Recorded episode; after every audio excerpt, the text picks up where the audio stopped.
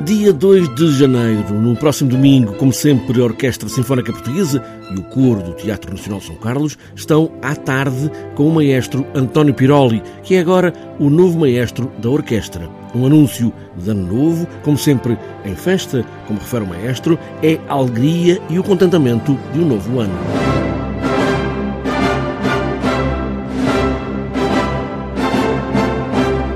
In effetti il concerto di Capodanno per, tutti, per tutte le orchestre, per tutti i teatri, di solito è un evento eh, di grande gioia eh,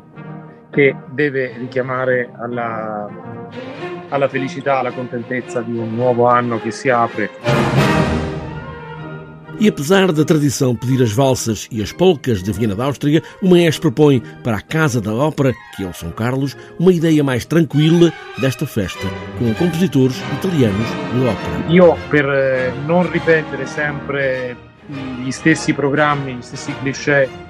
che si fanno di solito, ho pensato di fare visto, considerando che il teatro San Carlo è un teatro dove si fa la lirica, eh, di rappresentare non soltanto i soliti valzer o cose di Johann Strauss, ma unire anche i compositori italiani che hanno eh, celebrato appunto la musica eh, per il balletto, per la danza.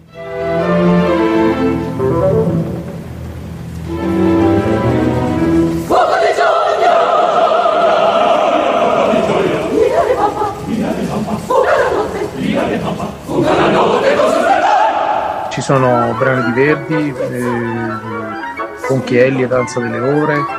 i ballabili delle opere di Verdi in particolar modo, eh,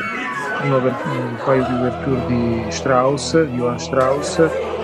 un valzer molto bello che è il valzer imperatore e alcuni cori eh, dei, delle più importanti opere eh, di Verdi, quindi abbiamo cercato di fare una sorta di collage eh, di, di cose più belle che il pubblico potesse in qualche modo eh, apprezzare. Colagens de vários compositores, várias obras de Verdi, até Amilcare Ponchielli e também a abertura com Johann Strauss II e o fecho com La Traviata de Verdi.